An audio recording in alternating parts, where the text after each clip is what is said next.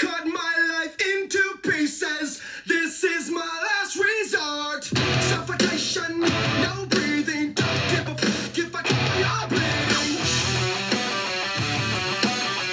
This is my last resort.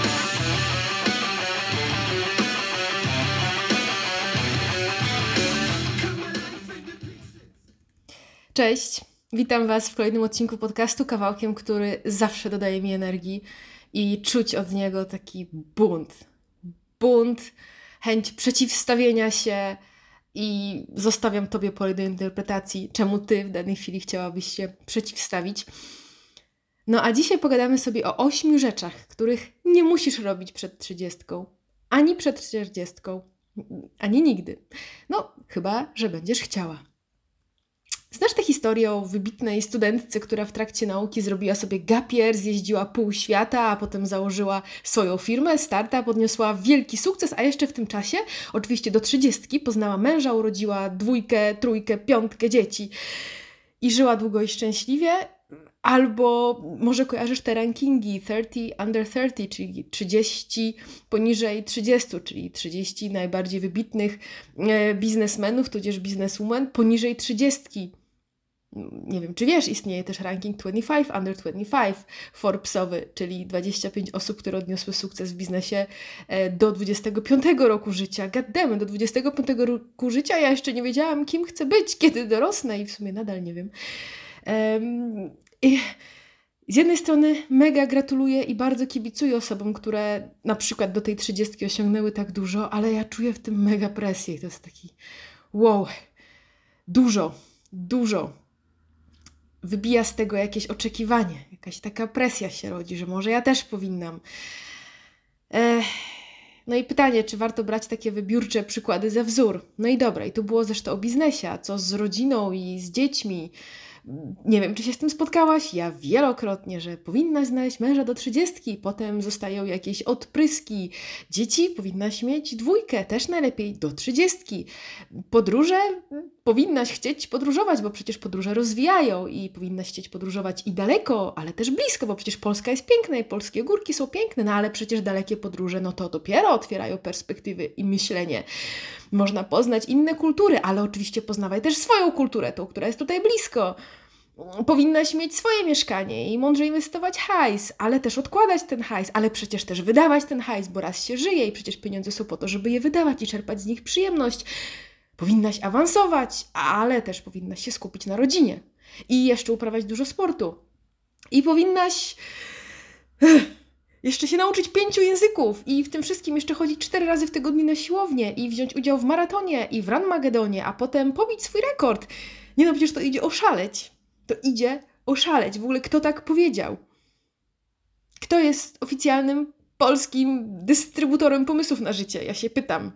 I czy w ogóle one są polskie, czy ściągnięte ze Stanów, a może z Chin, a może z dupy?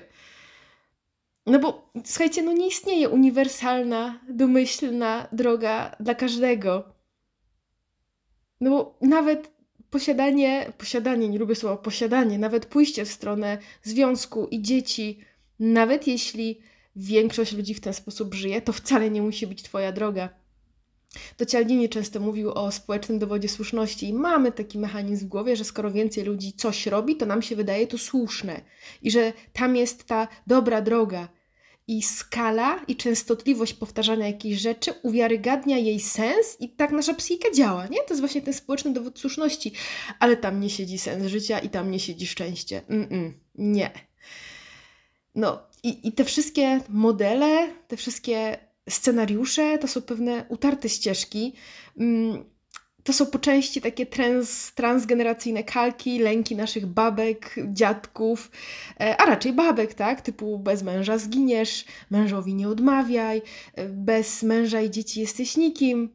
Potem mamy jeszcze pokłosie kapitalizmu i konsumpcjonizmu, no bo przecież zarabiaj, wydawaj, inwestuj, czyli tutaj jest mocny kierunek tego, jak powinnaś, jak powinniśmy zarządzać pieniędzmi, a po części jeszcze oczywiście zostaliśmy ukształtowani i jesteśmy kształtowani patriarchatem, normami kościelnymi, na szczęście to już mam wrażenie coraz mniej. No ale gdzie jesteś w tym wszystkim Ty, moja droga, nie? Gdzie jesteś Ty, mój drogi? w matni oczekiwań.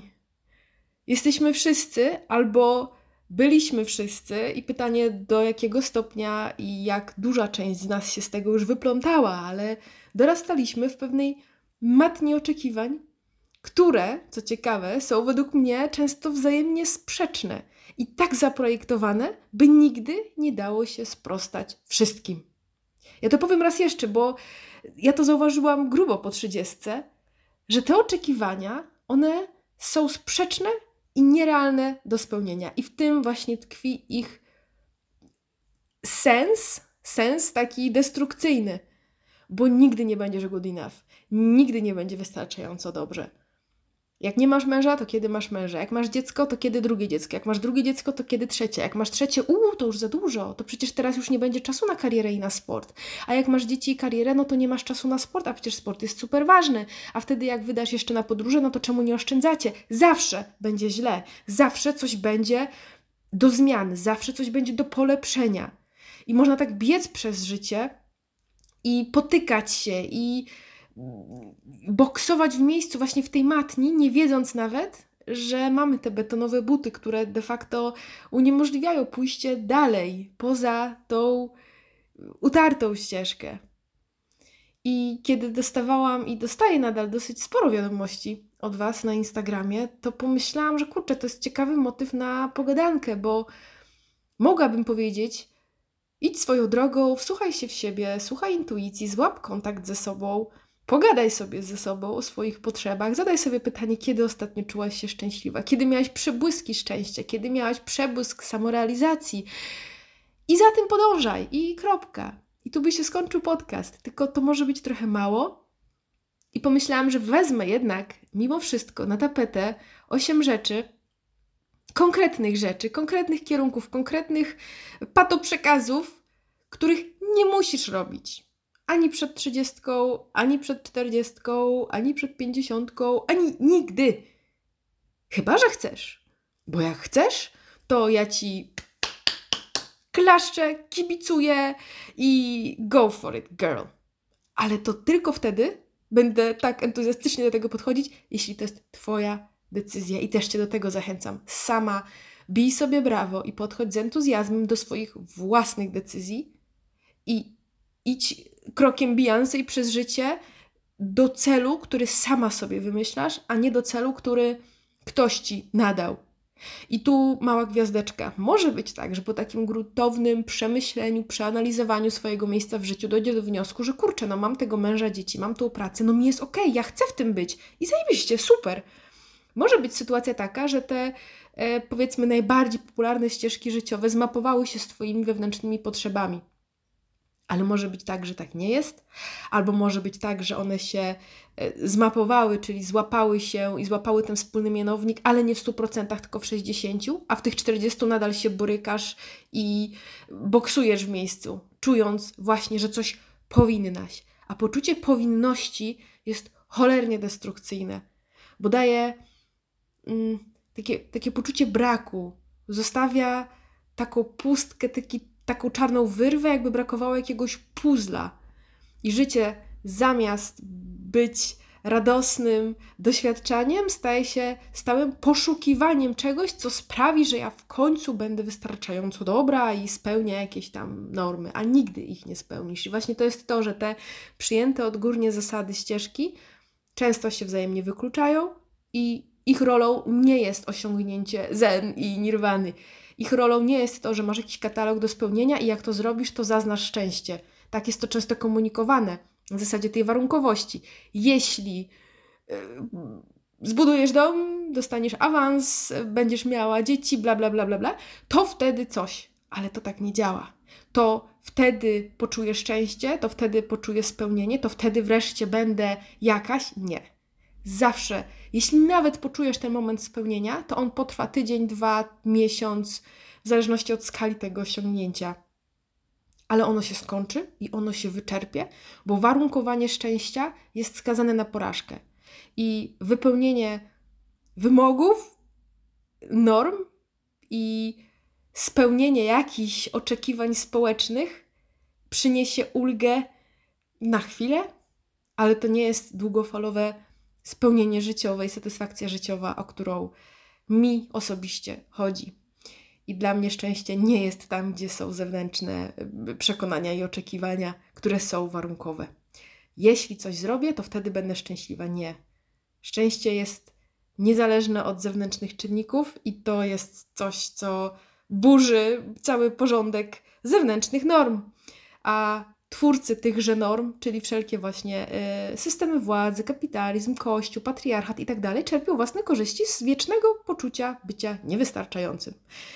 I to warto sobie też uświadomić. Na tym stoi biznes, na tym stoją systemy wszelakie, więc słuchaj swojego głosu, intuicji i staraj się bardzo zdroworozsądkowo podchodzić do wszystkiego, co zewnętrzne. A teraz przejdźmy razem te osiem rzeczy, których nie musisz robić, chyba że chcesz.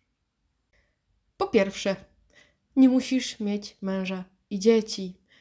I dosyć często ten temat poruszam. I abstrahując na chwilkę od małżeństwa, to ten punkt mógłby też brzmieć: nie musisz mieć partnera i dzieci. To jest wybór. To nie jest coś, co trzeba. To nie jest wymóg. To nie jest warunkowa szczęścia. To nie jest coś, co na pewno przyniesie szczęście, spełnienie i jest drogą każdej kobiety czy każdego mężczyzny. No nie. I ja jestem na drodze do związku i ja chcę mieć partnera, ale dlatego, że wiem dlaczego, wiem co za tym stoi. Więcej mówię też o moich potrzebach i odpowiadam na pytanie, dlaczego chciałabym mieć partnera i związek w e-booku o tym, jak randkować. Bardzo, bardzo mocno go polecam. Natomiast czym innym jest wybór i chęć bycia w związku, chęć budowania czegoś, a czym innym dążenie do ulgi i dążenie do spełnienia oczekiwań i do tego, by nie odstawać od reszty. I teraz jest coś takiego jak motywacja od i motywacja do. Motywacja od oznacza, że chcę uniknąć pytań rodziny, chcę uniknąć poczucia, że jestem niedopasowana, niewystarczająco dobra, że czuję się gorsza jako singielka, załóżmy po trzydziestce czy po czterdziestce.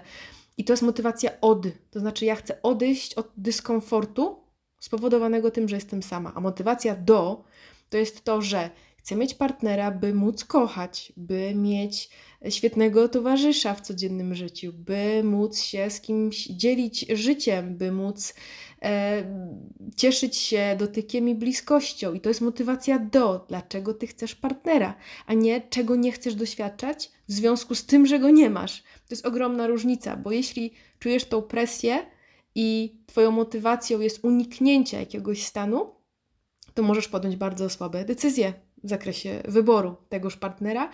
I o tym będzie mowa w następnym odcinku podcastu, w którym pogadam sobie trochę o tym, dlaczego niektóre z nas wybierają dupków.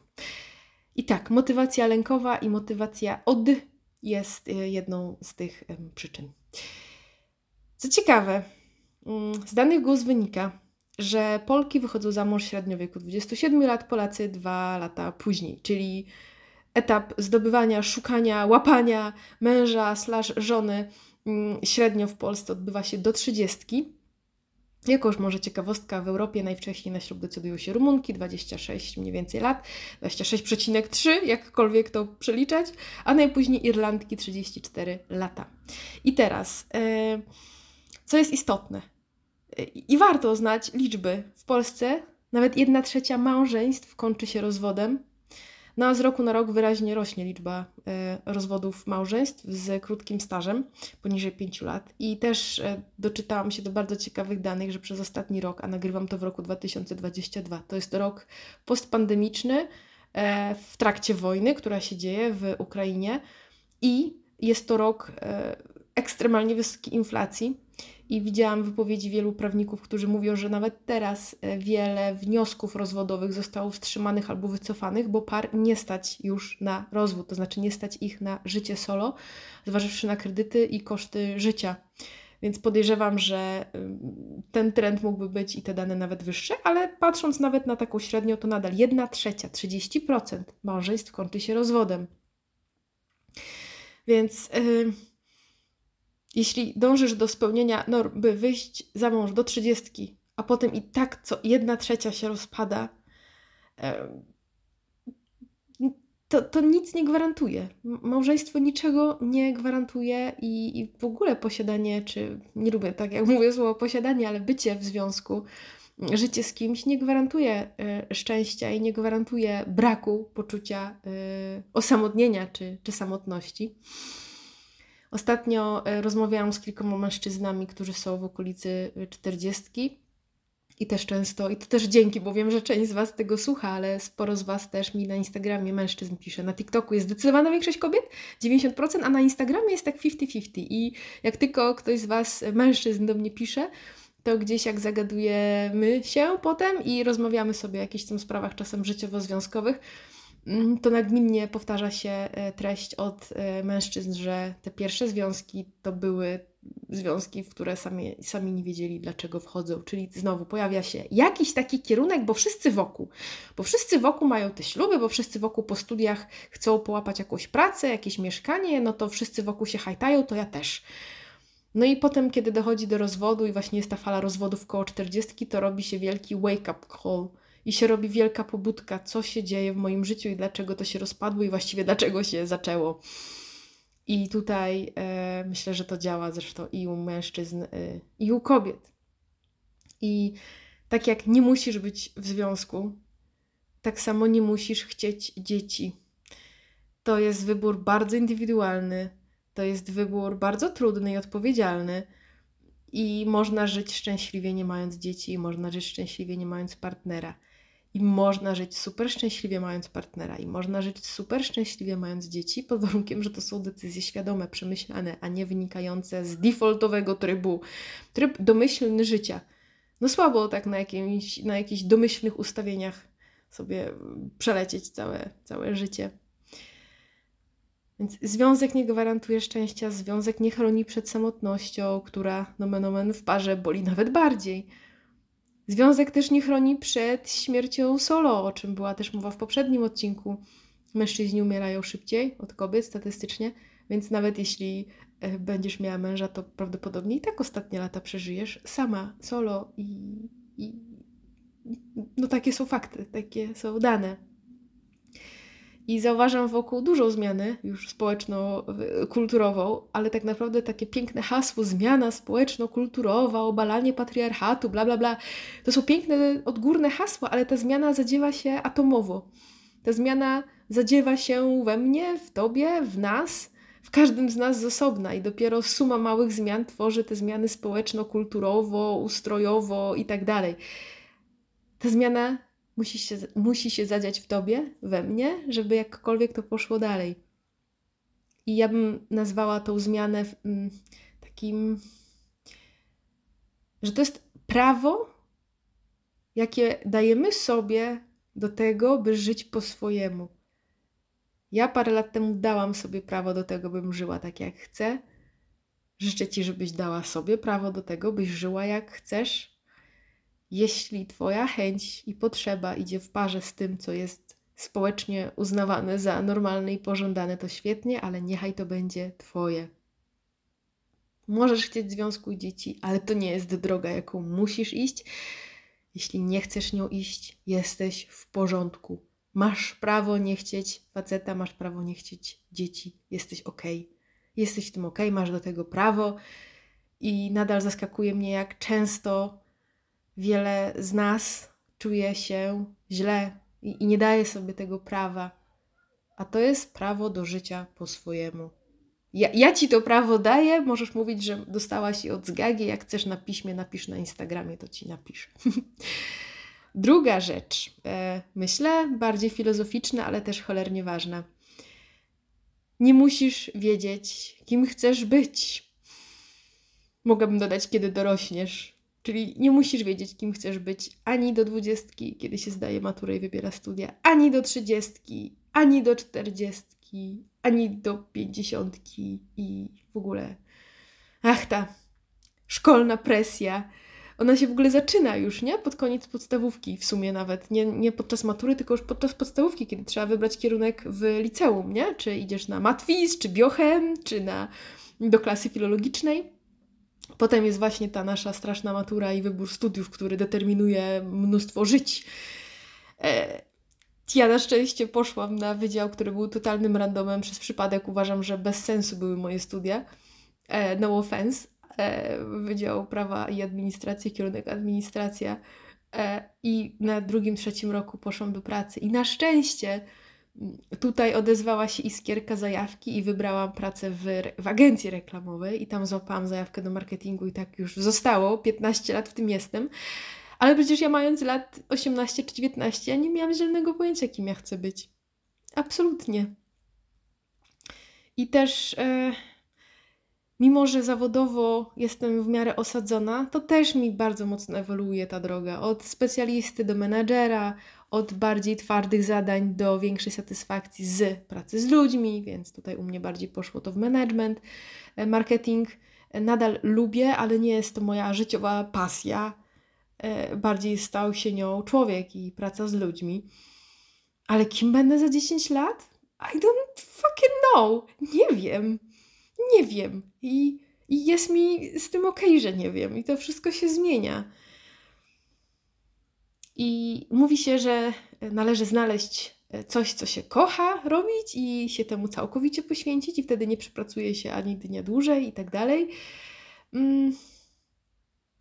Tutaj mam dwie rzeczy, dwie refleksje. Jedna jest taka, że właśnie a propos tego powiedzenia, znajdź to, co kochasz robić i wtedy nie przepracujesz już tam dnia w życiu i będziesz szczęśliwy. Tylko że nawet jeśli znajdziesz coś, co kochasz robić i co chcesz robić, to dotarcie do tego miejsca wiąże się z robieniem mnóstwa rzeczy, które będziesz nienawidziła robić. Przykładowo, idźmy chociażby, weźmy podcast na tapetę, na tapet, przepraszam, mówi się teraz na tapet. Bardzo lubię nagrywać podcasty, lubię sobie tutaj gadać, ale zanim to, co teraz słyszysz, wyszło na świat, to musiałam napisać jakiś scenariusz, to nagrać, potem zgrać, potem przekonwertować pliki na em pe trzy, wgrać to przez Anchor ef em na Spotify, potem na YouTube, opisać odcinek, zrobić minetówkę, to było ileś godzin pracy i tak dalej, i tak dalej. Po drodze jest mnóstwo żmudnej pracy, której nie kocham. Nie. Chcesz? Dam Ci. Rób za mnie. Nie chcę tego robić. Wcale nie.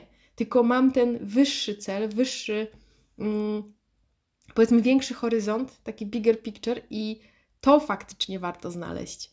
Ten cel, to moje dlaczego coś chcę robić. Ale po drodze tam ja robię w chuj rzeczy, których nie lubię. I to jest bardzo mylne, że znajdź coś, co kochasz i wtedy już nie będziesz jakby, będziesz kochać wszystko to, co robisz. No nie. Rzecz, którą się kocha, typu jeśli chcesz być sportsmenką, albo chcesz być influencerką, albo chcesz być Ali McBeal na sali rozpraw, to po drodze trzeba zrobić mnóstwo pierdolastych rzeczy, rzeczy, których się nie lubi. Czy chcąc być, mieć swoją firmę i robić sojowe świeczki, okej, okay, ale trzeba założyć firmę, potem babrać się w księgowość, chodzić czasem na spotkania, na których nie chcesz być. Jest po drodze mnóstwo rzeczy, które mogą mm, być dalekie od kochania. I druga rzecz jeszcze w, w tym samym e, obszarze. Co jeśli nie wiesz, czym jest ta magiczna rzecz, którą chcesz robić?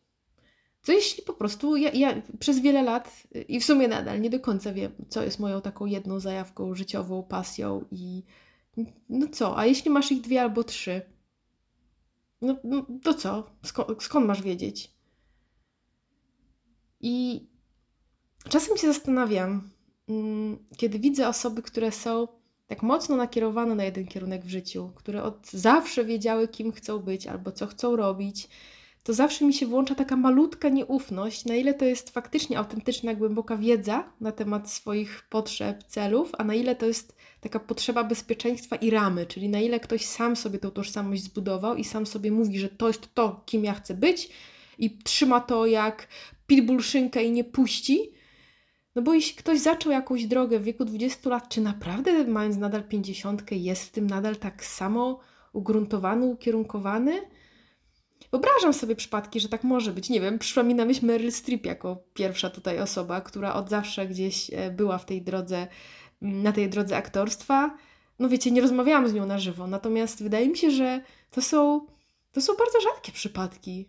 Śmiem twierdzić, że jednak raczej to ukierunkowanie w życiu raczej fluktuuje, jest bardziej jak taka taka plastelina, to się będzie zmieniało. I kiedy rozmawiam i obserwuję, i też w pracy mam styczność, nie na żywo, ale styczność z wywiadami, chociażby z podcastami, z wizjonerami, z twórcami, z ludźmi, którzy odnieśli duży sukces w, w biznesie, to kiedy czytam sobie wywiady z nimi, gdzie często pada to pytanie też o, o to, czy zawsze wiedzieli, kim chcą być, albo czy teraz wiedzą, co chcą dalej robić, to bardzo często słyszę, że osoby, które osiągają to, czego naprawdę chcą, mm, po pierwsze, nigdy tak naprawdę nie definiują ostro celu i nigdy nie zawężają swojej koncentracji, nie działają punktowo, nie koncentrują swojej mocy, nie szufladkują się sami, nie? Trzymają otwarte opcje, balansują się w tych różnych szarościach i osiągają to, czego pragną raczej tu i teraz, widząc ten cel na dziś, a nie już na zawsze i po grób. Czyli bardziej planują w kategoriach long term, ale bez takiego spięcia, bez tego właśnie zawężenia koncentracji, bez tego zawężenia pola widzenia. I, i taka super ważna rzecz, to gdzieś w, w którymś artykule czytałam, niestety nie pamiętam z kim, ale że większość ludzi sukcesu ślizga się po krawędziach, jakby dotyka obszarów poza ich fokusem.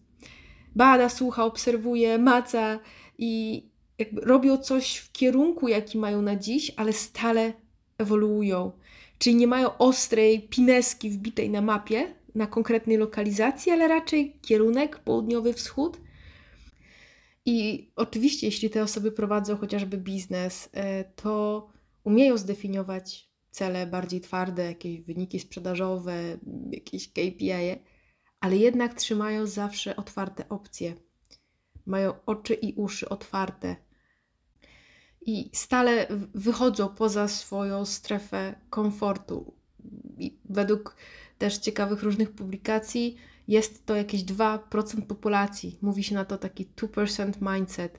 I tylko dwa procent ludzi potrafi się w ten sposób transformować i patrzeć szerzej. dziewięćdziesiąt osiem procent z nas bardzo boi się zmian, więc czasem kurczowo trzymamy się tej swojej własnoręcznie zdefiniowanej tożsamości. No i właśnie to jest ta zagwozdka, na którą nie mam teraz odpowiedzi, na ile faktycznie to jest to, że ja jestem tym człowiekiem, który chce być X, ale czy ja naprawdę chcę być tym X-em, czy po prostu boję się wyjść w ogóle poza tą szufladkę, bo to by się wiązało ze z ogromną zmianą w życiu, bo jeśli nie chciałabym być X-em, czyli nie chciałabym być już marketingowcem, nie chciałabym być już prawniczką, nie chciałabym być już sprzedawcą, nie chciałabym być już X, kim jesteś, nie? Jeśli bym nie chciała być już dalej w tym, w czym jestem, to to by oznaczało, no, mega zmianę, wyjście. I jeśli ktoś zawęża sobie pole swojej koncentracji w życiu na to, kim jest w danej chwili, nie dotykając stale innych obszarów, nie słuchając, nie próbując, nie słuchając, nie rozmawiając z ludźmi z innych chociażby branż obszarów, no to potem ta wizja wyjścia z tego swojego światka, no, kojarzy się z taką rewolucją, nie ewolucją. A zauważyłam, jak rozmawiam z prezesami, z osobami, które pracują w zarządach i no tak jak mówię, często słucham i czytam też wywiadów z takimi osobami, ze względu na to, że gdzieś troszkę się tym zajmuję w pracy, to jest tutaj ten element takiego um, I like to keep my options open, to się tak mówi, czyli lubię trzymać otwarte opcje, bez twardego zamykania się na to, co robimy tu i teraz. Jeśli nawet ja mam firmę X, to dlaczego nie mogłaby być za rok Y? Spoko. Czyli bez twardego mm, obwarowywania się własnymi definic- definicjami, żeby sobie samemu nie naklejać tych etykietek, kim już jestem na dziś. Albo wróć, oklejać się etykietką, ale jestem tym kimś na dziś, właśnie, na teraz. Tu i teraz jestem tu, ale sobie macam tam, słucham tutaj, smakuję tego i zobaczymy, nie? Gdzie będę za chwilę.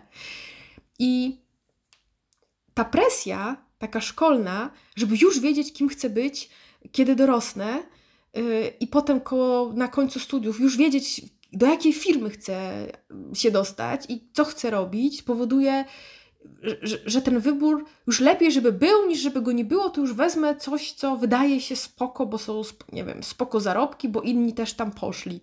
a potem można się odsnąć właśnie koło czterdziestki, będąc w jakiejś, może nawet i super firmie, ale nie będąc de facto sobą, ale będąc już bardzo mocno w tym krawacie zawiązanym super mocno na jakimś stanowisku. A myślę sobie, że lepiej jest trzymać te opcje otwarte i wychodzić z siebie, w, wychodzić z tej obecnej definicji siebie, otwierać się na nowe. No i ja bym chciała kiedyś usłyszeć i dlatego bardzo bym chciała powiedzieć to Tobie, że to jest okej, jeśli nie wiesz, kim chcesz być. To jest okej, jeśli wątpisz w to, kim jesteś w strefie biznesowo-zawodowej, życiowej, ale jeszcze nie wiesz, jak to zmienić. Samo otworzenie się na to pytanie, kurczę, czy ja jestem w miejscu, w którym chcę być? To, to, to jest mega ważne i to wymagało już ogromnej odwagi w ogóle zadanie sobie tego pytania, podważenie tego status quo. I to jest pierwszy krok. Bardzo często poczucie jakiejś takiej pustki, bez sensu, dyskomfortu w obecnym życiu, no może spowodować zadanie sobie tego pytania. A mnóstwo osób sobie go nie zada, tylko go zakopie głębiej i jeszcze mocniej sobie naklei. Ale nie, bo ja już to osiągnąłem, ja już miałam tu pięć awansów, no przecież ja jestem, zajmuję się tym od piętnastu lat, no to przecież nie będę zmieniał. Kto to widział, żeby tak zmieniać? To jest niepoważne, włączą się jakieś kalki rodziców, nie? Więc samo zadanie sobie to, tego pytania, czy ja jestem w miejscu, w którym chcę być, to już jest dużo. A znalezienie tego, kim ewentualnie albo gdzie chciałabym być, czy gdzie chciałbym być, to już jest dalszy etap. A żeby sobie ten etap ułatwić i żeby było przyjemniej, to warto przez cały czas mieć opcje otwarte, trzymać, nie zawiązywać sobie tego krawata za mocno, oddychać, rozmawiać z ludźmi, bo może się zaraz okaże, że, że coś zmienisz, że pójdziesz do innej firmy, że pójdziesz na jakieś szkolenie, może zrobisz sobie studia mając czterdzieści parę lat i jednak stwierdzisz, że, że, że decydujesz się na przebranżowienie. Także eksploruj, czytaj, słuchaj. Nie trzeba się przyzwyczaić do tego, gdzie jesteś na dziś. Może tam nie będziesz jutro. I jak to powiedział Fitzgerald, im więcej wiesz, tym więcej pozostaje do poznania i wciąż tego przybywa. Jedna szufladka otwiera trzy nowe i to jest okej. Okay. Niepewność jest okej. Okay. Niepewność jest bezpieczna. A to, że już wiesz, że na przykład nie jesteś szczęśliwy, szczęśliwa w miejscu, w którym jesteś. I to, że jeszcze nie wiesz, gdzie chcesz być, jest okej. O tym się bardzo mało mówi, ale tak naprawdę większość z nas udaje i, i ściemnia, że wie. Większość ludzi nie wie, kim chce być, większość ludzi nie wie, dokąd zmierza. I to jest super. I co więcej, ta niewiedza jest naprawdę okej. Czarno-białe, mocno takie sztywne rozwiązania często wynikają z lęku. Ktoś się boi, więc sobie nadaje ramę i próbuje taką kontrolą i sztywną definicją nadać i przywrócić porządek. A życie generalnie, życiu bliżej do chaosu niż do porządku. Dobra, wywołałam życie, więc pogadajmy o życiu. I punkt trzeci. Nie musisz wiedzieć, jaki jest sens życia. Piszcie sobie w Google, jaki jest sens życia. Będzie miliony zapytań na YouTubie też. I zacznę od tego, że sensem Twojego życia nie jest miłość. Sensem Twojego życia nie jest macierzyństwo, tudzież tacierzyństwo. Sensem Twojego życia nie jest rodzina, podróże ani rozwój zawodowy. Sensem Twojego życia nie jest wiara i Bóg. Bez sensu, nie? Co jest z tym sensem? Gdzie on jest? Ty mi powiedz. Ja Ciebie pytam, bo nie istnieje jeden sens życia. Sensów życia jest niemal osiem miliardów. Tyle, ile ludzi na ziemi. I po latach rozkmin i szukania tego sensu życia doszłam do wniosku, że coś takiego jak uniwersalny sens życia po prostu nie, nie, nie istnieje, bo to nie jest nic zewnętrznego. To nie będzie recepta. To nie będzie coś, co posłuży w sposób uniwersalny. To będzie coś, co ma źródło wewnątrz. Coś, co ja sama dla siebie zaprojektuję i zdefiniuję. I wyobrażam sobie, że dla kogoś sensem życia będzie rodzina i miłość. Dla kogoś innego to może być Bóg. Dla kogoś doświadczanie, dotykanie, eksplorowanie siebie czy życia. Dla kogoś innego takim sensem może być pomaganie, aktywizm i tak dalej. I z jednej strony tym osobom trochę zazdroszczę, ale trochę też nie. To znaczy tym, które mają ten sens gdzieś tam swój zdefiniowany. Bo myślę sobie, że w sensie życia, w tym temacie w ogóle jest... W sensie jest cienka granica między sensem życia i celem. W sensie wiecie, o co mi chodzi, nie? Jest cienka granica między sensem życia i celem życia. I te rzeczy, które podałam, czyli właśnie aktywizm, pomaganie, czy Bóg, wiara, rodzina, miłość i tak dalej. Pytanie, czy to jest sens życia, czy to jest cel i jakaś potrzeba do zrealizowania? Czy faktycznie ten aktywizm, czy właśnie pomaganie jest sensem życia, czy może głęboką potrzebą niesienia dobra i... No i jest to też super źródło poczucia sprawczości i wpływu i, i, i to daje poczucie satysfakcji, mocy. I, I to nie jest nic złego, nie? Jakby w obu przypadkach to czyni dobro, tylko czy w czymś, co robimy, faktycznie tkwi sens życia? No bo co jeśli aktywistka wyląduje na wózku inwalidzkim i nie będzie mogła już pomagać? To co, straci sens życia? Jej życie straci sens? Więc między znaczeniem i potrzebą działania, a sensem życia jest różnica. I wchodzimy tu na bardzo filozoficzne wątki, ale powiem Wam, że ja nie wiem, jaki jest sens mojego życia i dobrze mi z tym. Nie dążę jakoś super mocno do jego znalezienia, bo zauważyłam, że zadawanie sobie tego pytania rodzi presję, oczekiwanie, budzi się we mnie taka niecierpliwość. Niecierpli- chcę już znaleźć tą odpowiedź, wkurwiam się. I po co mi to? Po nic. Więc jeśli bym miała znaleźć taki sens życia, to szukałabym go w sobie, a nie gdzieś na zewnątrz. I generalnie staram się maksym- maksymalizować wewnętrzny spokój i przyjemność z życia. Pielęgnuję bliskie relacje ze sobą, z innymi, ogarniam życie, robię rzeczy, które mają dla mnie sens. I sobie żyję? I chyba, I chyba o to chodzi? Chyba po prostu o spoko życie chodzi. I, I z tym Cię zostawię. Ja nie chcę twardej definicji i twardego kierunku i twardej odpowiedzi. I po prostu Gosia jestem i sobie żyję i w tym widzę sens. A jeśli chodzi o to, jak żyję, to punkt czwarty. Nie musisz ciągle wychodzić ze strefy komfortu. I teraz część z Was, sprytnych słuchaczy, może pomyśleć, no ale przecież to mówiłaś wcześniej, żeby trzymać opcję, żeby wychodzić ze strefy komfortu, że dziewięćdziesiąt osiem procent osób właśnie nie wychodzi ze strefy komfortu. Tak, ale ym, faktycznie ten kierunek takiego ciągłego wychodzenia ze strefy komfortu, takiego ciągłego challenge'owania się, takiej walki ze sobą, ojejku, walka w ogóle jest taka... No to jest jakaś taka przemoc względem siebie, takie ciągłe robienie sobie pod górkę, to za tym nie jestem. Ale jeśli chodzi o strefę komfortu, to ona ma kilka poziomów i wyobraź sobie, wyobraź sobie, cóż to był za akcent, że jest kropeczka, tudzież kółeczko, może to być też gwiazdka albo ptaszek, that's what she said, więc narysuj sobie tego ptaszka na karteczce, a wokół niego kółko i jeszcze jedno kółko wokół, czyli mamy jakby kółko, w środku kółko, a w środku ten symbol, który oznacza Twoją obecną strefę komfortu. Może to być ptaszek. Boże, jaki daddy's jokes. No ale dobra. Sam środek to jest to, gdzie jesteś dziś. I teraz, to kółko, które jest na zewnątrz, to jest tak zwany stretch zone, czyli linia, hmm, nie wiem jak to ładnie nazwać, stretch zone, linia bezpieczna, linia, gdzie jeszcze możesz się troszeczkę naciągnąć, ale bez poranienia się, takiego psychicznego oczywiście. A ta linia zewnętrzna, to większe jeszcze O, tudzież kółko, to jest panic zone i to jest strefa paniki. I teraz jeśli z samego środka chcesz wyjść od razu do tej zewnętrznej strefy, do tego panic zone, no to faktycznie to, to może boleć i to jest bardzo niewygodne i bardzo ostre.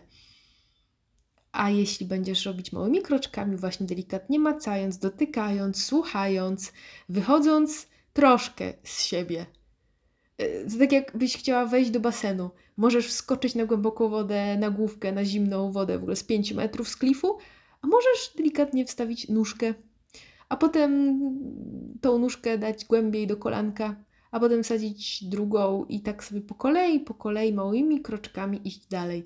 I ten model tych małych kroczków, który jest też fajny, jest fajnie spójny z filozofią Kaizen, to on powoduje, że cały czas ten stretch zone sobie eksplorujesz i w pewnym momencie okaże się, tak jak, z tym, tak jak wchodząc do basenu, że po piętnastu minutach bycia w tej zimnej wodzie do kolan, to ta zimna woda przestaje być już taka zimna i ten twój stretch zone, ta pierwsza linia wokół, ta pierwszy, to pierwsze kółko wokół, ta pierwsza strefa wokół ciebie stała się twoim nowym comfort zone i stała się twoim nowym obszarem komfortu.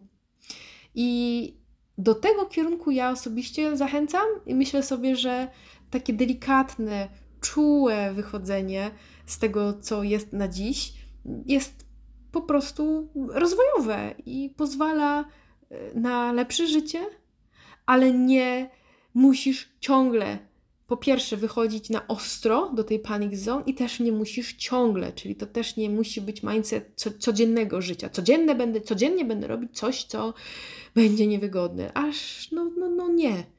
Więc z tym samorozwojem to też hold your horses, z tym samorozwojem też można delikatnie i czule, szanując siebie, kochając siebie, lubiąc siebie, nie? Nie robiąc sobie krzywdy. Piąteczka. Nie musisz mieć swojej firmy. Tutaj ani trochę mnie to nie ubodło osobiście, ani trochę. Nie, słuchajcie, ja się tego nasłuchałam. No przecież ty taka ogarnięta, ty się znasz na marketingu, ty, byś, ty powinnaś mieć swoją firmę. Kiedy ty swoją firmę założysz? Nie założę swojej firmy, pierdziel. To znaczy, mam swoją firmę, działalność, ale pracuję w firmie na etacie, po prostu w modelu bi tu bi, ale jeśli chodzi o prowadzenie firmy, to mnie to po prostu nie urządza i widzę w tym bardzo dużo minusów. I to nie jest tak, że wszyscy muszą mieć swoją firmę, a w ogóle swoja firma jest jakimś takim złotym gralem i wyznacznikiem sukcesu. No, no, mm, mm. Kto, kto tak w ogóle powiedział? Jeśli nie masz swojej firmy i nie, chcie, nie chcesz mieć swojej firmy, to spoko. Jeśli ją masz i chcesz ją mieć, też pięknie. To znowu jest nacisk na to musisz. Nie musisz mieć swojej firmy. Etat jest też spoko i ma mnóstwo przewag, nie? W sensie są plusy i są minusy po obu stronach. Dla mnie etat ma przewagi, czyli dla kogoś innego firma mogłaby mieć tutaj przewagi w tych obszarach. Natomiast twoja firma to jest praca po godzinach, to jest ogromna odpowiedzialność. Ja lubię mieć tą ograniczoną odpowiedzialność, czyli mimo, że bardzo przykładam się do mojej pracy i staram się ją wykonywać najlepiej, to jednak mam to poczucie, że pracuję dla kogoś. I przez chwilę, kiedy rozkręcałam moją firmę, bo był taki moment, ale nie chcę już tutaj robić wątku pobocznego, to świadomie podjęłam decyzję, że mi to nie pasuje, bo mi się nie podoba praca wieczorami, nie podoba mi się praca w soboty i nie podoba mi się pielęgnowanie relacji tylko po to, żeby mieć z tego klientów. To jest zupełnie inna forma, to jest networking, a nie przyjaźń. Ja wolę po pracy rozbudowywać przyjaźń i szczere relacje, a nie te biznesowe, które są zawsze podszyte jakimś interesem, jakąś formą zaprezentowania się, bycia jakąś. No i, i spoko. I nie musisz, ty, ty, ty również, nie musisz mieć swojej firmy. I ta presja, ten kierunek jest według mnie mocno przereklamowany i też mało się mówi o tym, ile firmy pada, a w Polsce prawie jedna trzecia przedsiębiorstw upada w pierwszym roku swojej działalności. To jest w ogóle zabawne, niezabawne, ale to jest dokładnie to, co z rozwodami. Teraz tak popatrzyłam. No tak, jedna trzecia, trzydzieści procent przedsiębiorstw upada w pierwszym roku swojej działalności. No to wiecie. A jeśli chodzi o startupy, takie typowe startupy, to dziewięćdziesiąt procent z nich pada, z czego dziesięć procent w pierwszym roku. I jak czytałam sobie gdzieś wyniki badań, to w Polsce Polacy zakładają firmy, ponieważ mają silną potrzebę niezależności i samodzielności. Ten powód jest wskazywany jako pierwszy. No i to tutaj bym zadała sobie pytanie, czy firma jest jedyną drogą, jedynym sposobem, żeby tą potrzebę spełnić, tej niezależności i samodzielności? Wyobrażam sobie, że dla wielu osób tak, ale będąc w firmie, w której masz swój zespół, dział, w firmie, która stawia też na delegowanie, celów, a nie zadań i nie ma tam mikromanagementów, to jak najbardziej ja czuję, że ja jestem niezależna i samodzielna w firmie, w której jestem i w firmie w rozumieniu tam, gdzie jestem na etacie. I ta potrzeba jest zrealizowana. Także ja nie namawiam nikogo na etat, ja namawiam wszystkich na to, żeby niczego nie musieli w tym obszarze i to nie jest tak, że swoja firma jest lepsza niż etat. No nie. I takie wożenie się, że ja mam swoją firmę, a, a ty kiedy założysz swoją? No nie założę w ogóle. Stop! Kiedyś raz spotykałam się chwilę z takim gościem, który miał sto czterdzieści tysięcy różnych firm w ogóle, biznesmen, super ekstra, tylko on wywierał na mnie presję i punktował to, że jestem na etacie, kiedy proponował mi lunche o czternastej, mówiła mu, że ja jestem wtedy w pracy. No jakbyś miała swoją firmę, to byś nie miała z tym problemu. Ja mówię, ja nie mam z tym problemu. On miał z tym problem, nie ja. Także zachęcam Cię tutaj do własnej drogi, własnej decyzji i to nie jest tak, że coś jest lepsze od drugiego. To jest lepsze lub gorsze dla Ciebie lub dla mnie. Szósteczka. Nie musisz inwestować w nieruchomości, nie musisz grać na giełdzie. To się zrobiło bardzo popularne przez ostatnie lata i niech to wybrzmi i niech leci w świat, że nie musisz kupować nieruchomości na wynajem, nie musisz w ogóle kupować nieruchomości. Patrz, rynek niemiecki, tam właściwie mało kto kupuje nieruchomości, tam większość ludzi żyje na wynajmie. Tam jest zupełnie inaczej ten rynek też skonstruowany. Nigdzie indziej, nie? W Unii Europejskiej to marzenie o kupnie własnego mieszkania nie jest tak mało popularne i istotne jak w Niemczech. Nie musisz też kupować bitcoinów, N F T i nie musisz kupować złota i innych kruszców i kopać je w ogródku. Nie musisz być biznesmenem, nie musisz być bizneswoman. To, że masz krypto, nie sprawia, że jesteś bardziej męski. Nie. I niechaj to wybrzmi, bo też jest taka, mm, taka presja i kierunek, żeby mieć swoje firmy i też obracać nieruchomościami, a można się zajmować też innymi rzeczami w życiu. Niekoniecznie każdy powinien się znać na finansach. Fajnie, jeśli to czujesz, ale niechaj to nie będzie presja kolejna. Siódemka, przedostatnia rzecz. Tu będzie krótko. Nie musisz kochać gór, ani egzotycznych podróży. I to jest pewne hasło oczywiście, więc to może się wydawać dziwne, ale chodzi o pewien mindset. To znaczy, kiedyś Polskę zdominował trend tańca i nagle wszyscy tańczyli i chodzili na salsy i wszyscy mieli vibe a la Egurola. Potem każdy kochał gotowanie, kuchenne rewolucje, masterchefy i wszyscy kupowali sobie jakieś dziwne składniki i soki z ośmiornicy, żeby sobie barwić makaron. Nie musisz ani tańczyć, ani gotować, ani tańczyć gotując, ani nie musisz marzyć o dalekich podróżach, ani o bliskich podróżach, ani nie musisz robić sobie przerwy rocznej, ani nie musisz zjeździć Azję z plecakiem. To są zawsze jakieś takie zewnętrzne zajawki. Są takie rzuty, takie mody, trendy i nagle wszyscy chodzą na jogę, nagle wszyscy robią coś. Jest taki, jakiś buzzword się pojawia. Nagle wszyscy używają tylko naturalnych kosmetyków, nagle wszyscy wciągają, w sensie niuchają, czy tam się nacierają olejkami z C B D. Ech. Jeśli masz czasem wrażenie, że odstajesz, bo nie lubisz tego, co inni, albo nie masz ochoty na to, to co inni, to spoko, to ja Ci gratuluję, bo to znaczy, że masz kontakt ze sobą. I ja się podzielę mało taką śmiesznostką, ale ja bardzo nie lubiłam nigdy górek i przez wiele lat dos- musiałam się normalnie z tym skonfrontować. Ja przez lata miałam poczucie gorszości, że ja nie lubię jeździć w góry. Wszyscy te górki. Na Tinderze wszyscy jeżdżą w górki, wszyscy uwielbiają wycieczki w górki. A ja nie lubiłam wycieczek w górki, bo są nudne i góry mi się nie podobają. To nie jest może tak, że mi się nie podobają, ale mnie nie powalają. O, to jest bardziej w tą stronę. Czyli w momencie, kiedy wjechałam sobie gdzieś jakiś czas temu na, e, gdzie to było, w Szczyrku, na szczyt, to w ogóle Szczyrk pomyliłam z inną miejscowością na Dolnym Śląsku, więc to też pokazuje mój level wtajemniczenia.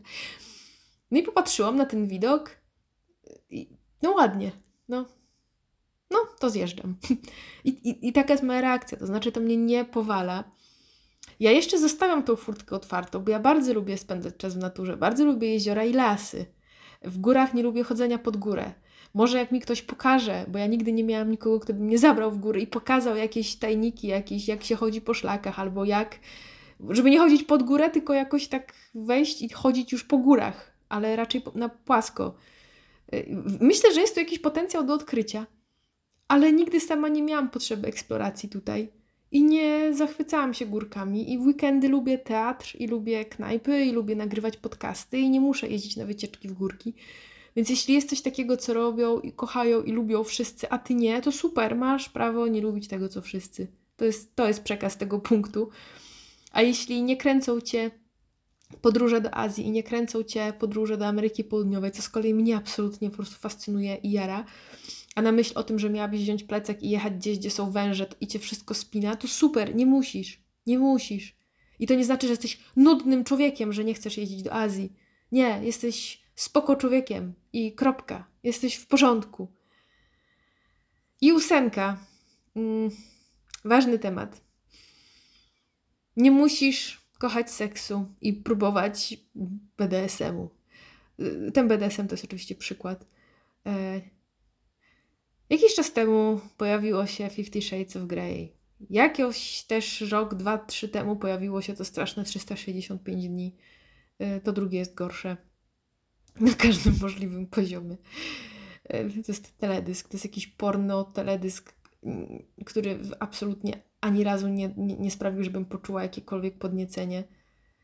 E, ale okej. Okay. Zacznę od tego, że nie musisz kochać seksu. To znaczy wolność seksualna według mnie w ogóle nie oznacza, że masz cokolwiek lubić, że musisz coś lubić, a czegoś nie. Ta wolność seksualna właśnie oznacza, że niczego nie musisz i możesz chcieć eksplorować, możesz chcieć czegoś spróbować, ale możesz też chcieć, by coś zostało tylko fantazją. I to, że nie chcesz eksperymentów, nie znaczy, że jesteś złą kochanką. No i to było w kontekście trochę tego B D S M-u, który stał się jakoś tak bardzo popularny, stał się elementem popkultury, zawitał do teledysków, zawitał do TikToków i rolek na Instagramie, pojawił się jako must have każdej kochanki i kochanka. Jeśli jesteś otwarta i wyzwolona, no to jeb z page'a. No niekoniecznie. Niekoniecznie. Tak naprawdę B D S M opiera się na relacji, której tym afrodyzjakiem jest władza i pewna kontrola, oczywiście za zgodą obu osób, ale to nie musi kręcić każdego. Po prostu. I to, to, to To znowu jest jakieś defaultowe rozwiązanie, które wkroczyło jak taniec z gwiazdami. To teraz jest yy, taniec z page'ami. I jakby nie dajmy się ponieść trendom i popkulturze i nie bierzmy tych wizerunków za swoje, jeśli one nie są moje, czy nie są twoje. Jeśli są, znowu, to świetnie, ale tu chodzi o ten kawałek m- m- m- muszę. No właśnie nie musisz. I to cię nie definiuje. To, że odrzucasz jakąś formę kinku, jest okej, okay, masz do tego święte prawo i możesz nie chcieć w ogóle w ten sposób się bawić i możesz powiedzieć, mnie interesuje sensualny, delikatny slow sex, powolny seks, albo zwykły, klasyczny i tyle. I, i to jest okej. Okay. I no i właśnie, teraz sam temat już seksu. Nie musisz kochać seksu. Specjalnie uznałam, że, że użyję mocnego słowa kochać seksu, bo e, statystycznie mężczyzna chce seksu częściej niż kobieta. Trafiłam ostatnio na bardzo ciekawy artykuł siedem najgorszych rzeczy w byciu mężczyzną i ja najczęściej opowiadam i, i gdzieś głoszę o tej perspektywie kobiecej i tego, jak patriarchat gdzieś wpływa w sumie na obie płci, ale na kobiety też mocno negatywnie. Natomiast w tym artykule trafiłam na dwie bardzo ciekawe rzeczy. I dwie, no niefajne perspektywy, bardzo niefajne bycia mężczyzną. Pierwsza, o której nigdy wcześniej nie myślałam i ten artykuł dopiero mi otworzył oczy i to jest na psychologia kropka edu kropka pe el. Podlinkuję, wiadomka będzie w, na YouTubie i na Spotify'u. I pierwszy punkt to jest to, że ludzie chcą cię uszkodzić, o czym nigdy wcześniej nie myślałam. To jest taki teraz trochę, wiecie, dygresja. Ale faktycznie, kiedy ja dorastałam, czy byłam nastolatką, albo nawet jak jeszcze byłam dzieciakiem, ja się nigdy nie bałam o to, że ktoś mnie skopie, pobije, wyszarpie, i że wrócę z podbitym okiem. A no, u chłopców to jest naturalne, że jakiś twardziel z drugiej B krzyknie: to po szkole się widzimy, gnojku, tam za murkiem, za czepakiem. No i faktycznie dzieciaki się biły, chłopcy się bili i przecież no, taki chłopaczek się na pewno tego bał. I faktycznie numer jeden na tej liście najgorszych rzeczy w byciu mężczyzną jest to, że ludzie chcą cię uszkodzić. W ogóle ta perspektywa, że chcą cię uszkodzić. Ja znam tą perspektywę w kontekście seksualnym, że ktoś chce mnie wykorzystać, dotknąć, zgwałcić. I ja się tego zawsze obawiałam, ale też nie jako dziecko. To się pojawiło jako nastolatka, nie? Kiedy zaczęłam mieć te atrybuty kobiecości, piersi, tyłek i tak dalej. Kiedy miałam sześć latek, załóżmy, kiedy też no, kształtuje się mocno psychika, pięć latek, sześć, ja się nigdy nie bałam, że mnie ktoś zleje w przedszkolu, inny chłopak czy dziewczyna, a chłopcy tak mają. I to jest bardzo ciekawa obserwacja.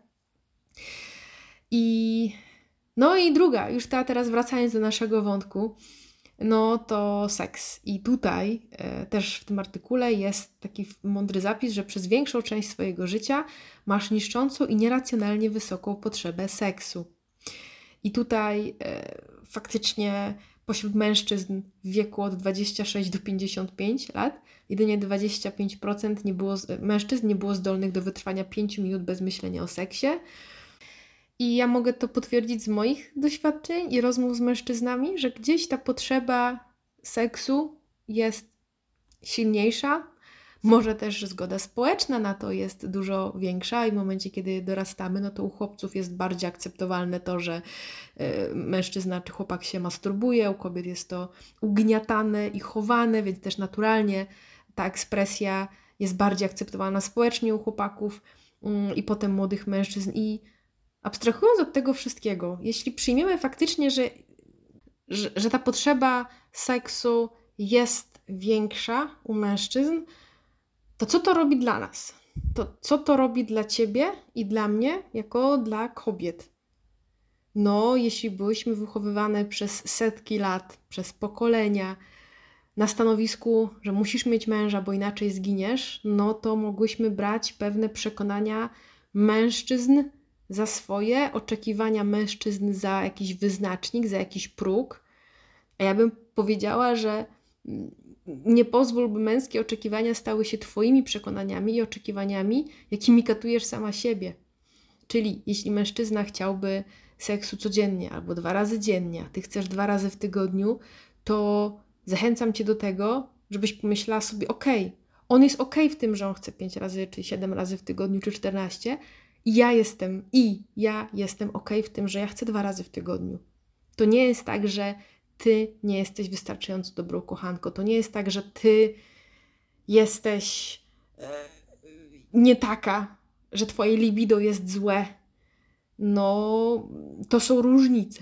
To są różnice w potrzebach seksualnych, a przez dekady i lata, przez stulecia męskiej dominacji, patriarchatu, kobiety się naginały e, i też brały... No, no powiem wprost, no, uprawiały seks w ramach obowiązku małżeńskiego, wbrew sobie, łamiąc własne granice, no bo mężowi się nie odmawia.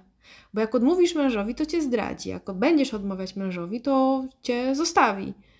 Więc seks był jakąś taką funkcjonalną sferą i myślę, że dopiero teraz się powoli otwieramy na to, żeby mówić otwarcie o seksie i żeby przyznać, że obie strony po prostu się różnią i twoje libido, twoje potrzeby seksualne są okej. Okay. I nie ma w tym miejsca, w mojej ocenie, na poczucie gorszości, że ja jestem jakaś nudna, ja jestem jakaś nie taka, skoro ja chcę rzadziej, a ja jestem nudna. To, to by było jak porównywanie banana i borówek, no. Jakby jego oczekiwania względem seksu są bananem, twoje są borówką i tu nie ma porównania, że coś jest lepsze, a coś jest gorsze. To są dwa różne owoce. I oba mają swoje y, właściwości. Myślę sobie jednak, że przez lata znowu tego patriarchalnego układu mnóstwo potrzeb męskich stało się naszymi własnymi przekonaniami na nasz temat, czyli że powinnam chcieć seksu, powinnam chcieć eksperymentować. Jeśli tego nie chcę, to znaczy, że jestem nie taka, że powinnam lubić sześć na dziewięć, że ojejku, ale szkoda, jak to jest, że ja nie lubię połykać jego spermą, by tego oczekiwał i tak dalej, i tak dalej. Tu jeszcze jest porno, jakby zrobiło też swoje i doszło do normalizacji pewnych zachowań, które niekoniecznie są normą w parach i w sypialniach. I kiedyś kobieta bez faceta by nie istniała, więc w imię tego wspomnianego wcześniej przetrwania no zaczęła robić pewne rzeczy albo myśleć w pewien sposób o seksie, w sposób, który de facto może być krzywdzący, a ty masz prawo słuchać własnych potrzeb. I ja myślę sobie, że w cudzysłowiu dobra żona słucha siebie, dobry mąż słucha siebie, a następnie oboje dzielą się swoimi potrzebami, rozmawiają, szukają rozwiązania, bo seks to też nie jest tylko dzika penetracja i kopulacja, tylko seks to jest też cała sfera seksualna, sfera dotyku, jest mnóstwo innych sposobów ekspresji seksualnej i tu jest potrzebna komunikacja. I nie musisz y, żyć seksem, kochać seksu i chcieć się y, pieprzyć pięć razy dziennie. To nie, nie musisz. Jeśli masz tak w głowie, a wiem też po wiadomościach, że część z Was czuje się, że nie spełnia jakiejś roli, nie spełnia oczekiwań. A jakbyś spojrzała odwrotnie? Czy w ogóle jest jakiś facet? Ej właśnie, czy jest jakiś facet, który kiedykolwiek powiedział: kurczę, moja żona chce seksu dwa razy w tygodniu, a ja chcę siedem, ja jestem jakiś nienormalny, kurczę, ona... Kurczę, no faktycznie ja powinienem jakoś chcieć mniej. Nie, to my kobiety bierzemy na siebie to poczucie, że jesteśmy jakieś yy, zepsute. Faceci nie dopasowują się do nas, nie mają poczucia, że są nie tacy, bo chcą za dużo seksu. Nie, to te kobiety są nudne, jakieś takie, powinny się bardziej otworzyć. I ja nie mówię, że facet ma teraz tak mówić, raczej zachęcam obie strony do właśnie zauważenia, że to jest porównywanie banana i borówki. To jest porównywanie dwóch jakości i dwóch różnych potrzeb, i jeśli one się właśnie różnią i nie są dopasowane, to obie są okej. Okay. Ja jestem okej okay w moich potrzebach seksualnych, ty jesteś okej okay w swoich i spróbujmy się gdzieś złapać. That's what she said. Spróbujmy się gdzieś złapać, znaleźć jakiś wspólny mianownik. I nad tym według mnie polega zdrowe pożycie seksualne, a nie na tym, by jedna się czuła gorsza albo próbowała się e, naginać, by spełnić jakby e, oczekiwania drugiej strony kosztem siebie. I nie musisz kochać seksu, możesz go lubić, możesz go lubić rzadko, albo e, nie musisz robić z niego sensu swojego życia. Natomiast tu jest jedna dosyć istotna rzecz. Jeśli bardzo nie lubisz seksu, to mi tutaj przychodzą na myśl dwie rzeczy. Jedna to jest e, aseksualność, która e, absolutnie nie chce dotykać tego tematu, bo się na nim nie znam i nie chciałabym tutaj powiedzieć czegoś nie tak. Natomiast aseksualność jest, yy, jest grubszym tematem, jeśli odnajdujesz w sobie brak pociągu seksualnego, nie odczuwasz, nie odczuwasz pożądania yy, i seks jest zupełnie poza Twoim obszarem zainteresowań, to być może jesteś osobą aseksualną i to jest też okej. Okay.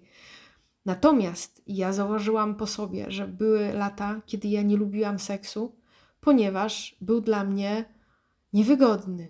Po pierwsze, nie lubiłam swojego ciała, więc pokazywanie się nago powodowało we mnie stres, lęk, wstyd, poczucie skrajnego dyskomfortu. Po drugie, nie umiałam się otworzyć, też to wynikało z tego punktu pierwszego, ale nie umiałam się otworzyć na dotyk, na przyjmowanie. Czułam, że seks jest dla mnie właśnie funkcjonalny, żeby on był zadowolony, żeby mnie chciał, żeby mnie nie zostawił, żeby chłopak mówił, że ja jestem super kochanką i tak dalej, i tak dalej. Czyli dla mnie seks był nastawiony na niego, na dostarczanie, a nie na branie. Nie było w tym balansu. Bardzo źle się czułam z moim własnym ciałem, mimo że uważam, że byłam przepiękna i dzisiaj bym się chętnie zamieniła. To jest, to jest smutno. No, no, no, taka była moja droga. Natomiast właśnie tu bym zostawiła jeszcze takie pole. Jeśli jest tak, że faktycznie łapiesz się na tym, że seks by mógł dla mnie nie istnieć, to ja bym sobie tylko zadała pytanie, dlaczego? Bo to może być bardzo ważny punkt bardziej do wglądu w siebie, że to może wynikać z jakichś własnych nieprzepracowanych traum, z, jakichś, e, z jakiegoś poczucia dyskomfortu z samą sobą, z braku zgody na przyjmowanie, z utożsamianiem właśnie seksu z jakąś walutą, z czymś, co jest elementem rozgrywki albo próbą dowartościowywania się, że ja jestem świetną kochanką, więc czuję się dzięki temu lepiej i nieważne, że udaję orgazmy, ważne, że w jego oczach jestem świetna. I może to być też sposób na pogłębienie poczucia bezpieczeństwa w związku, czyli nie mam ochoty na, na seks, nie lubię tego, co się dzieje, ale wiem, że jeśli z nim pójdę do łóżka, no to on będzie zadowolony, czyli jakby związek jest zabezpieczony. I właśnie, seks nie musi być celem życia, sensem życia i nie musisz go uwielbiać, kochać i chcieć uprawiać czternaście razy dziennie. Natomiast myślę sobie, że osoba, ale to jest teraz moje subiektywne zdanie i takie mm, takie globalne przemyślenie, może też wynikające z drogi, którą przeszłam, od tego, że faktycznie mógłby seks dla mnie nie istnieć, bo ja się w nim źle czułam, do tego, że bardzo go lubię, tęsknię za seksem, e, bo też no, tęsknię.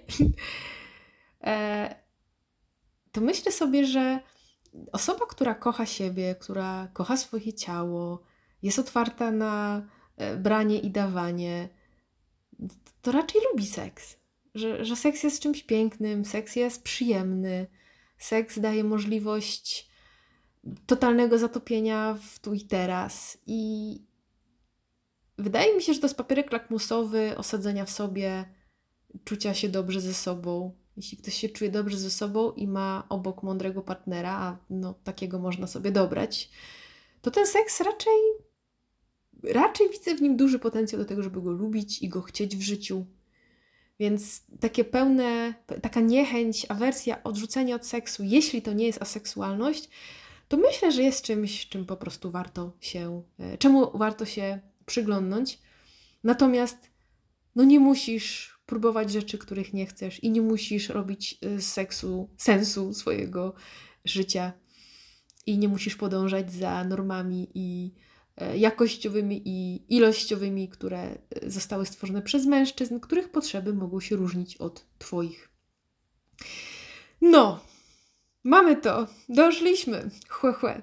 Do końca. Oczywiście ta lista to i tak nie jest lista zamknięta, bo ta lista to jest jakieś osiem rzeczy, jakieś osiem obszarów, ale to jest raczej pokazanie perspektywy. To jest pokazanie tego spojrzenia, że nic nie musisz. I bardzo uważaj na wypluwane na ciebie zewsząd gotowe receptury. Media, social media, rodzina, politycy bryzgają na prawo i lewo klejącymi zdaniami, do których przyklejają się potem poczucie niedopasowania i chęć wpasowania się, czyli wszelkie powinnaś, wypadałoby, trzeba, czas najwyższy, a jeszcze dochodzi do tego porównywarka. A bo Basia to już coś, a bo Krzysiek to już trzecią firmę założył, a ona to zjechała, oni co weekend jeżdżą w te górki, a ona już, o popatrz, i ona miała pierwsze dziecko po czterdziestce, to ty też możesz, a może ty nie chcesz. I fuck it, po prostu fuck it. Tam, gdzie czujesz, że jest na to przestrzeń, warto postawić granice w pewnych okolicznościach życiowo-zawodowych. Nadal można postawić granice, można też puścić to mimo uszu, byle nie dać się do tego przykleić. Ja to nazywam, że to są takie właśnie takie gumy do życia. Takie ktoś rzuca i potem się przyklejasz i masz na podeszwie i chodzisz i się tak klei coś potem ciągle i masz poczucie, że coś jest nie tak. Wszystko jest tak. Jeśli jesteś w zgodzie ze sobą, to wszystko jest tak. Wszystko jest tak, jak powinno, a jedyne powinno to jest twoje powinno, a tak naprawdę twoje potrzebuje, twoje chce. I do kierowania się właśnie tym cię bardzo, bardzo, bardzo ciepło, mocno zachęcam, żebyś myślała, czego pragnę, czego potrzebuję i czego chcę. I z tym pytaniem cię zostawię. Czego w tej chwili potrzebujesz? Życzę ci, żeby to ci się szybko spełniło. Słyszymy się niebawem w kolejnym odcinku podcastu. Zapraszam na TikToka, Instagrama, do sklepu, gdzie są e-booki o stawianiu granic. Tam jest też audiobook o stawianiu granic, jest e-book o tym, jak randkować, a tak naprawdę jak poustawiać sobie mindset do tego, by wejść w zdrową relację.